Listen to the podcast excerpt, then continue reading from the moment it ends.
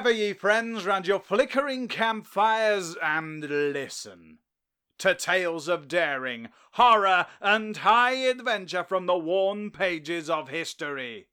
Set aside the other podcast that you've been marking time with till we came back and hearken instead to the voices of your storytellers because We're back again, baby! for series three of The Silly History Boy Show! Back once again for the Renegade Master, H for history, S to the silly. Oh, it's nice to be back. So nice again. All this work. Yes, the only podcast about history That is, in actuality, a radio show. with jokes. And fights. is here again for a third time. Still doing it for free? Yep. Idiots. Unless we just sell out. I mean, we could just do like Key Stage 2 stuff and get rid of all the killing and the fart jokes. Nah. Nah. In which case, power wash the killing floor and oil the fart cannon. But no naughty words. So if you have kids, And you don't like them, They can listen too, if they're, you know, silly. but enough about us. How are you, dear listener? Oh, wow. I felt that, the full force of his handsomeness. Silence! Who are we? And what have we all been listening to to fill the yawning gap in our lives while we've been away from ourselves? I am your dear Uncle Bob Bob, and I've been conjoining my hobbies of middle distance running and history with an interesting show called Dante's Jogging Inferno. Run, fatty. Run or be damned for all time. My 5k time is up, and so are my nightmares. I am Uncle Bilbo, and I have filled my time and my heart with mashed potato sculpture for dummies. Look, I've sculpted you three. Ta da! But those are just three bums.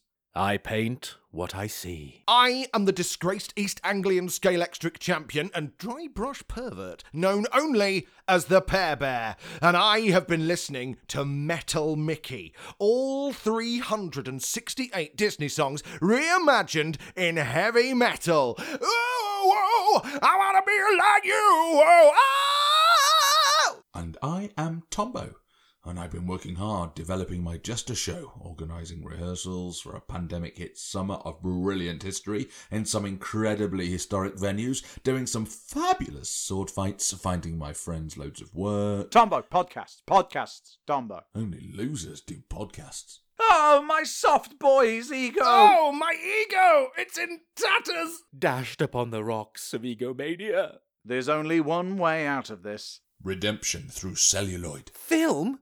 But we only work with oral. Lights, camera, action!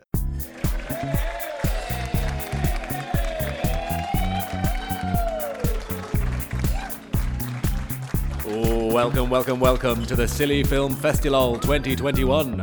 Let us meet our up and coming creatives and see what self worth defining offerings they are putting forward to be crushed.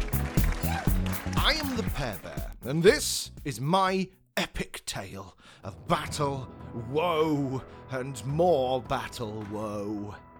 The piece is called You Have Been Waylaid The Desolation of Jeff, a fancy pants saga.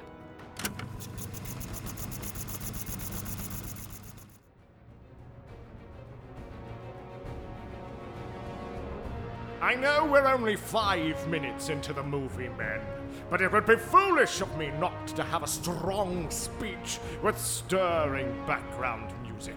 This is no game, my brave warriors, for this is our redemption! Yeah!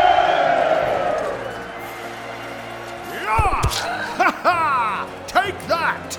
Now, I know we're in the middle of a battle, men, but it would be foolish of me not to have a quick, strong monologue with epic battle music and sword noises. Sally forth, men! Roll the dice! Who dares wins! Charge! Pear what am I watching? It's amazing, isn't it? It's like 1917, but more sword epic. Um, do, do you know actually this was all done in a single shot? Well, yeah, using your GoPro. Is that Mike's rumpus room? It is? 'Twas a mighty battle that day, my friend. Many goblins lost their lives, and much Dr. Pepper was quaffed. Ooh, shh, here's my Oscar bit. I know you're not long for this world, Rupert, and have much to make peace with before you depart.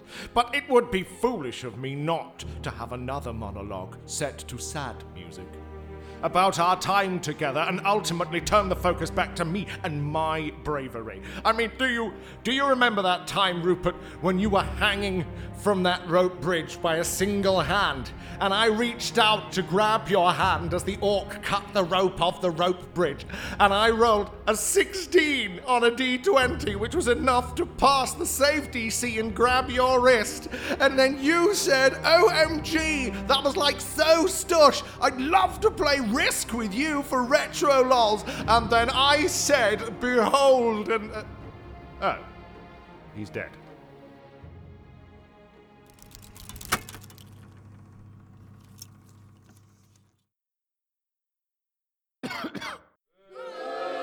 Ingrates! Those were some of my best critical hits. Nice work, Stephen Pearberg. Now sit down. There's only one way out of this. Hello, everybody. I'm Uncle Bilbo, and my presentation is. A Crayola Animation Studios presents your Star Trek fanfic, The Vulcan Who Found His Smile? No! My piece explores the origin of the moving picture. Ugh, boring. Oh, I've got an idea. Tombo, writhe for us. And start a hot panic here at the film festival? No way. A story of intrigue and invention, mystery and moving pictures. This is the artiste formerly known as Louis Le Prince.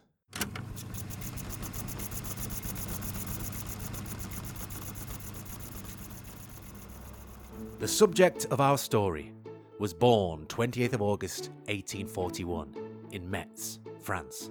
Some have credited him as the father of cinematography. His name was Louis Aimé Augustin Le Prince, and I bet you don't know who he is. Like any modern day franchise worthy of my attention, we need. A silly origin story. Set in the Victorian era, middle of the 19th century. Attention, Sergeant Sleepyhead. Operation Get Out of Bed is a go. Time waits for no man. Albert? Augustine? well, that it does not, Papa Le Prince. But I must point out that it depends on the man. For the individual, time may speed up or slow down. Yes, yes. Very dull, Albert. Luckily, you're not a military man like me, my boy. A major of artillery in the French army and an officer of Legion d'honneur. You wouldn't cut the French mustard, my boy. Stick to architecture. I'm sure you'll be good at that one day. Childhood exposition and familial ties for breakfast, Papa? I'd much rather have pastries and a bowl of hot chocolate with no spoon. I need to get a wiggle on. Well, show some individuality and slow time, Augustine. It's all very well and good for the individual that time may speed up or slow down, whereas for science, it remains the same. Off to Monsieur Daguerre's studio again, Augustine. Studying photography and chemistry, no doubt. Uh, yes, Papa. Good friend of mine is old Louis Daguerre, and a bit of a pioneer in the world of photography. Now come, eat up. You don't want this backstory going cold. And you don't want to be late for Louis, Augustin Le Prince. It's a good thing we don't call you Louis, Augustine. Why's that? Well, your first name is actually Louis, but we all call you Augustine. Why is that, Papa? It's because we're history people and we like to be confusing. Oh, fun! Barrels. No, have no fear, Augustine. I'm sure that the future people may call you Louis Le Prince or even Gus. But for now, stick with Augustine, as it's quite likely you were named in honour of Louis Daguerre. Confusing? What japes? Yes, thank you, Papa. Enjoy your scrambled backstory. Au revoir. Good morning, dear Augustine. How does today find you? It finds me well, Monsieur Daguerre. And how's your father? Still a fine, upstanding military man, my good friend, and uh, who is related to whom? Delineator of the highest order? Are you two, like, in a club? Uh, no, but we did go into the Cramming Information for Lazy Writers Expo together. Expo? Oh my, yes, it's short for exposition. Hmm. Yeah, Well, strap in, young Augustine. Do we recall that we've been learning about my photographic process, the daguerreotype? We do now. To make a daguerreotype image, one of course polishes a sheet of silver-plated copper to a mirror finish. Then one chemically treats it to make its surface sensitive to light. Expose it in a camera so that the resulting after image is visible after fuming it with mercury vapor, of course. Of course. Then one fixes the image through liquid chemical treatment. Rinse and dry, and bada bing bada boom, seal the delicate resulting photo in a protective glass cover, ideally with everyone making miserable faces. Well, that was interesting, if somewhat of a waste of the listener's time. Promised your old papa I'd be thorough, though, didn't I? Wouldn't want to be confusing. Plus, he said that the family would call you Augustine, so I could keep Louis as. As not to be confusing, yes. Exactly. You have a keen sense of how figure-majigs interact and a flair for the dramatic, young Augustine. May I suggest that you study a bit of art in Paris and then go on to the University of Leipzig for further chemistry? What? Right now? Time waits for no man, young Augustine. Those fine Parisian coffees and banging fortified German wines won't quaff themselves, you know. Thank you so much for all you've taught me, Monsieur Daguerre. No thanks needed, my boy. Take all you know and go be great. And call me Louis, Monsieur Le Prince. Confusing. The Prince would indeed go on to study painting in Paris and chemistry at the University of Leipzig. Can I smell fortified Alco Pops? Must be two for one in the student bar in Leipzig in 1866.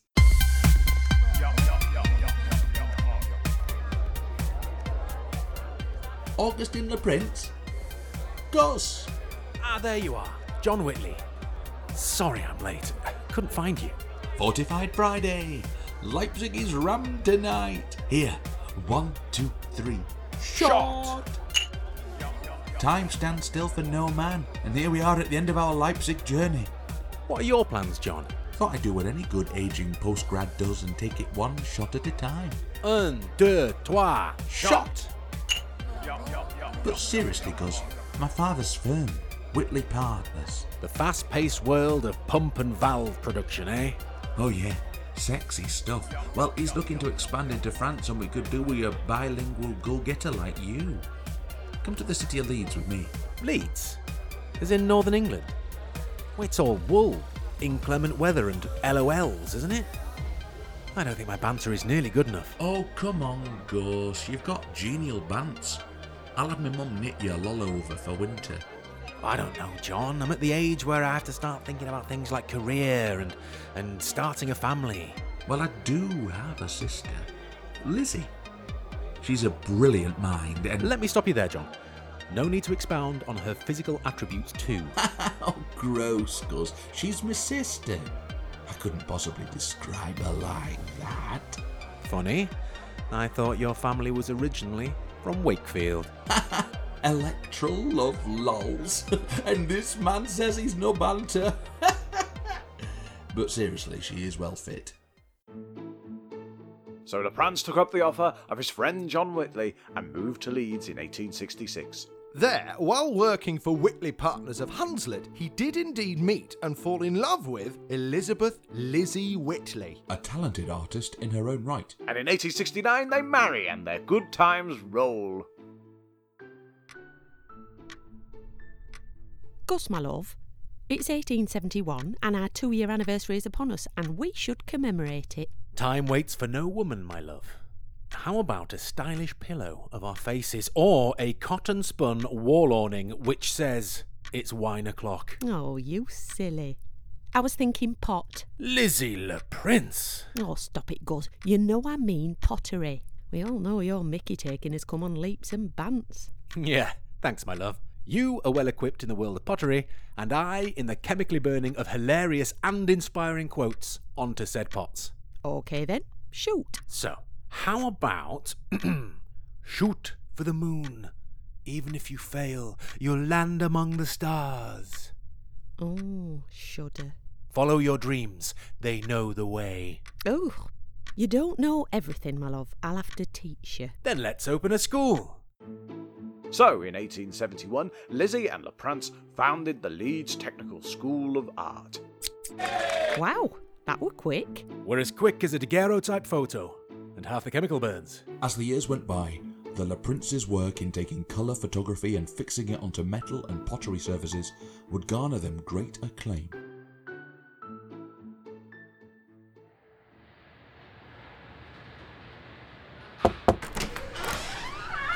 Um, Mr. and Mrs. Le Prince? Aye, that we be. Oh, Leeds is really rubbing off on you, Gus. Were you born in a barn, lad? Shut that door. Oh, yes, apologies. I am a government representative looking to commission your skills. Whose face? What pot? Her Majesty Queen Victoria. No problem, Mr. Government Man. Anything else while we're here? Oh, yes. We in government want to make the year 1877 super special.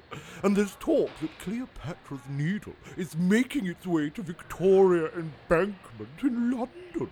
I didn't know she were a knitter. Eh? Top bants for a foreign fellow, Mr. Le Prince. Cheers. Oh, Gus, it's only called Cleopatra's Needle, but it predates her by a thousand years. And it's a huge obelisk. Well, two huge pointy ones, actually. One's going to New York, and the other is being gifted to London.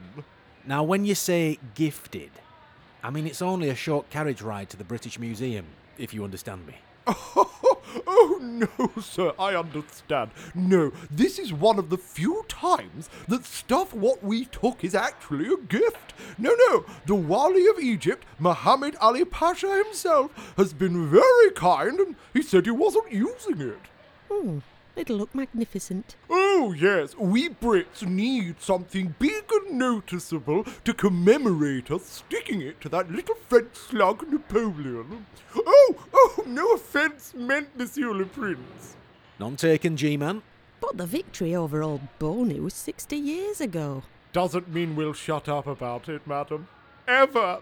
Every single victory is to be celebrated. And as a bit of extra fun, we want to put the Queen Victoria pot in a time capsule under the needle. So history will never forget how awesome and infallible we as a nation are.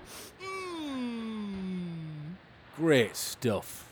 What else is going in? Oh, well, um, hmm, let me see. Um, right, in order of importance, a set of 12 photographs of the best looking English women of the day, a box of hairpins, a box of cigars, several tobacco pipes, a set of imperial reds, a baby's bottle, some children's toys, a shilling razor, a hydraulic jack, and some samples of the cable used in the erection. A three foot bronze model of the monument, a complete set of contemporary British coins, a rupee, a written history of the transport of the monument, a translation of the inscriptions, copies of the Bible in several languages, a copy of John 3.16 in 215 languages, a copy of Whitaker's Almanac, a Bradshaw Railway Guide, a map of London, and copies of 10 daily newspapers. Crikey. Sounds like an expensive undertaking. Well, the project is costing £15,000 of public money and requires a bespoke cigar shaped ship called the Cleopatra building just to transport it. Oof, well, watch out for the Bay of Biscay. As a Frenchman, I can tell you it's a bit dicey out there. Oh, I do hope nobody perishes. Oh, if any of our British volunteers do get horribly crushed on handover, we'll stick their names on the needle's plinth. Then we'll scrap the Cleopatra ship altogether. The job's done. A small price to pay for rubbing it in Napoleon's stupid garlic munching face. oh, sorry, Mr. Le Prince. Again, no need to apologise, sir. To be based in Britain is to break faith with the French. I read the guidebook. Merci. Au revoir. Woof. Well, what an exhausting scene that was. How about a holiday, love? Let's hold off for a year and go see Cleo's Needle in London. Capital idea. Then how about we hold on three more years and go and see the one in New York? Leaving us plenty of time to pack.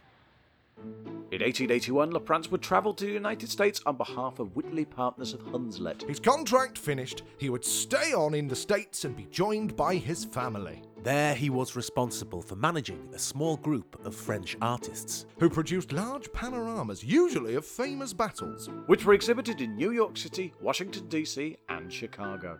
During these American years, Le Prince began to experiment with moving pictures. And his 16 lens camera started to capture images not in the United States, but back in his homeland of France.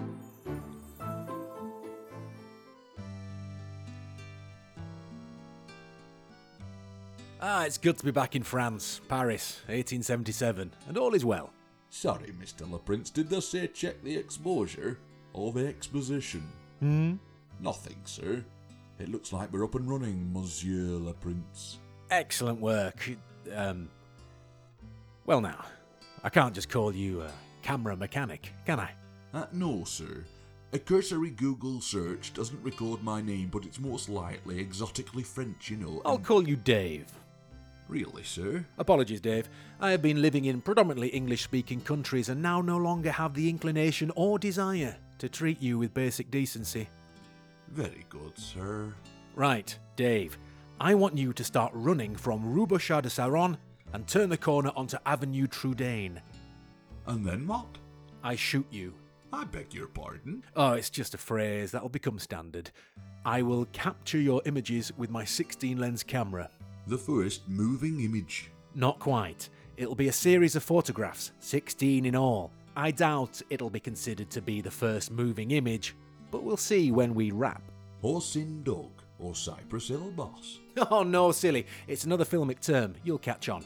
Ready and let's get some traction for my satisfaction. Snappy, boss.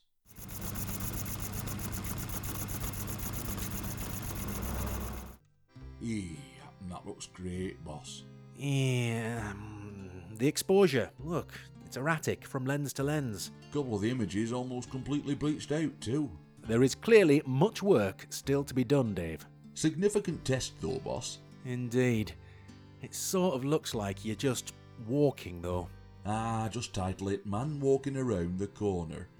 And we'll, you know, sort it in post. Well, look at you. Right then, back to Leeds. In 1887, Le Prince returned to Leeds. And by 1888, work on the single lens camera is in full flow.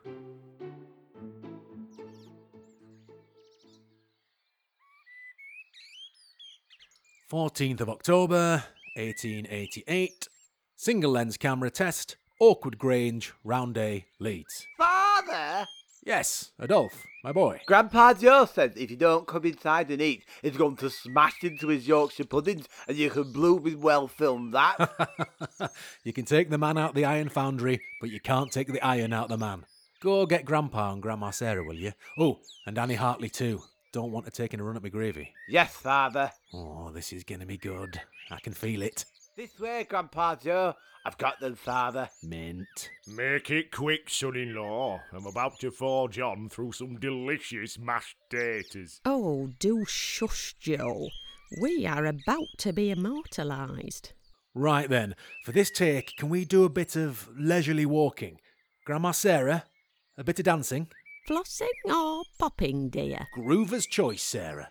Ooh, backwards boogaloo it is, dear. Grandpa Joseph, let's get those coattails really flying as you're turning. Who am I to argue with immortality? Mm, Let's have some energetic walking from you, Adolphe. And Annie, can you do some sort of strange, stiff movement like a cheap robot vacuum cleaner having a freak out? Stop ragging on Succo, Gus. It's trying its best. And traction for the action. And with that, the Roundhay Garden scene is done, father. It's looking proper class, ah, Dad. That it is, Adolphe. We're using paper based photographic paper for this. Gone are the days of shooting onto single glass plate. By Eckers, Annie's gone all succo on the gravy. By all means, go rescue dinner, Grandpa. Grandma. Thank you, dear. That was fun. Don't let Annie destroy the crackling, Grandma. Whoa, whoa, hang on there, son. Let's get a quick one of you playing your accordion on the steps of your grandparents' house. Fine, father, but make a note of it. I don't want people thinking I've only got one outfit. So here the family was indeed immortalised. A nice send off for Sarah Whitley, who would die 10 days later. Wow, that came out of nowhere! Jesus! In late October of 1888, Le Prince, accompanied by his son Adolphe, would shoot arguably his finest work. They filmed from the premises of Hicks the Ironmongers. Which today is a British waterways building by Leeds Bridge. Love me a bridge. The busiest street in Leeds, so much movement. Look, Father, you can see the smoke from the bloke's pipe. So much detail. Ah, I'd love to see Thomas Edison's lot get this crisp. The cold crisps, chips. As an adopted son of this town, I will be forever adamant that Americans talk all wrong like. You really whizzed on his chips, Father. and I'd capture that too, crisply. Meanwhile, in the United States.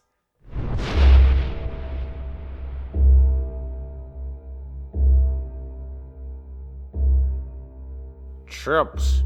Chips is in a thin slice of potato that has either been deep fried or baked until crunchy, or fries as in do you want fries with that? I don't know, Mr. Edison. They just say it's a bridge, and it's crisp. Darn it all to heck. Well, it looks like I'll have to insinuate myself into this story and make it all about me. USA! USA! USA! Tell me, does this loosely strung together jumble of words laughably calling itself a story have a bad guy? Not that I know of, sir.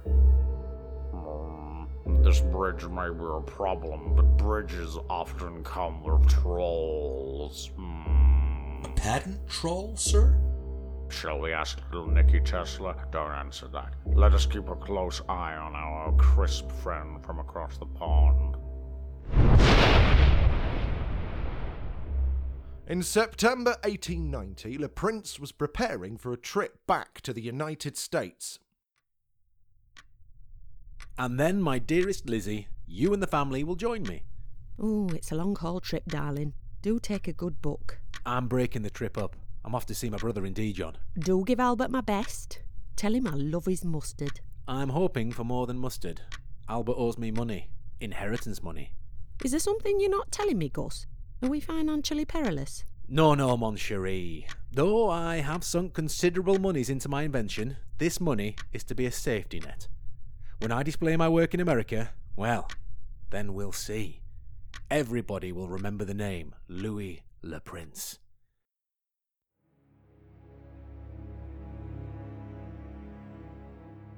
On the 16th of September 1890, Louis Le Prince boarded a train to Paris. and was never seen again.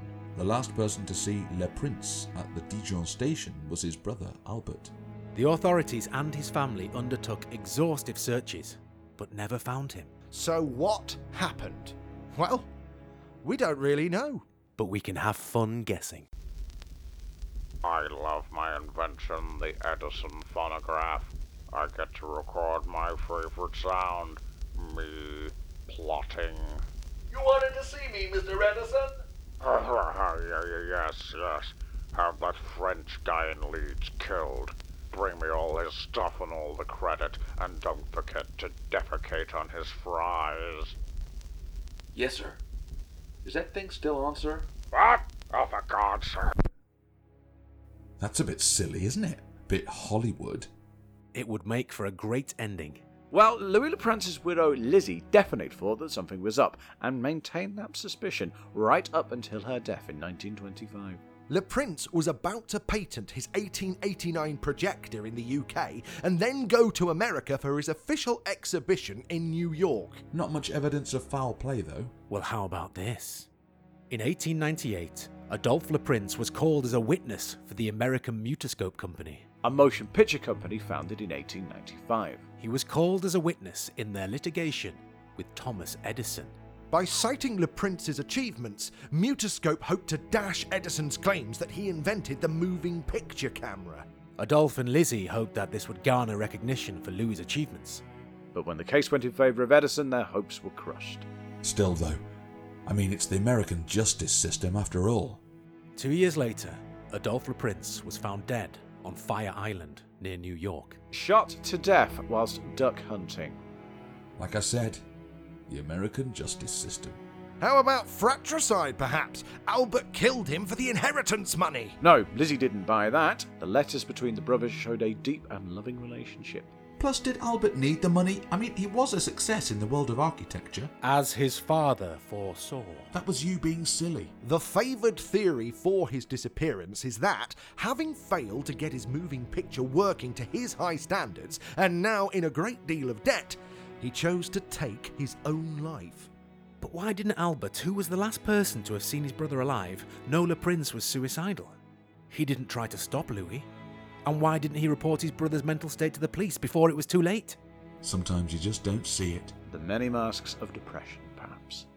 Check on your mates, yeah? In 1897, Louis Le Prince was declared legally dead. And became largely forgotten. Not by me. He's all over the inside of First Leeds buses. And don't forget the Blue Heritage plaques.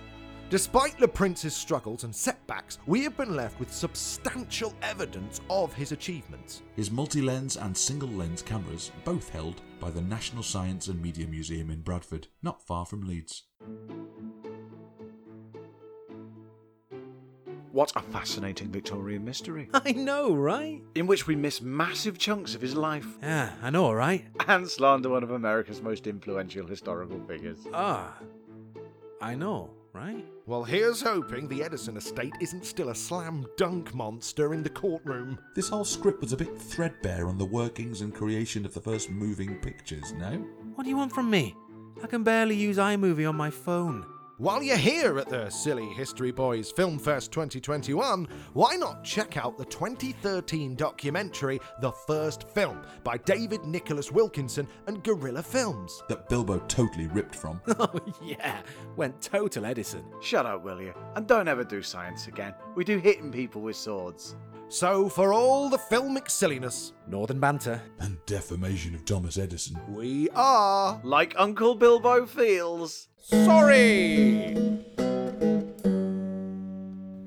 The Silly History Boys, Episode 35, or Season 3, Episode 1, or The Artist Informally Known as Louis Le Prince, was written and performed by the Silly History Boys. The part of Louis Le Prince was told they would never work in this town again by Will, Uncle Bilbo Tristram. The parts of Louis Daguerre, Adolphe Le Prince, and Thomas Edison were dragged off stage after taking too long with their award acceptance speech by Rob, Uncle Bob Bob Bond. The parts of Papa Le Prince, John Whitley, Dave the Mechanic, and Edison's assistant were filmed in an undisclosed location for the cheap labour and tax cuts by Tom Tombo Furmore.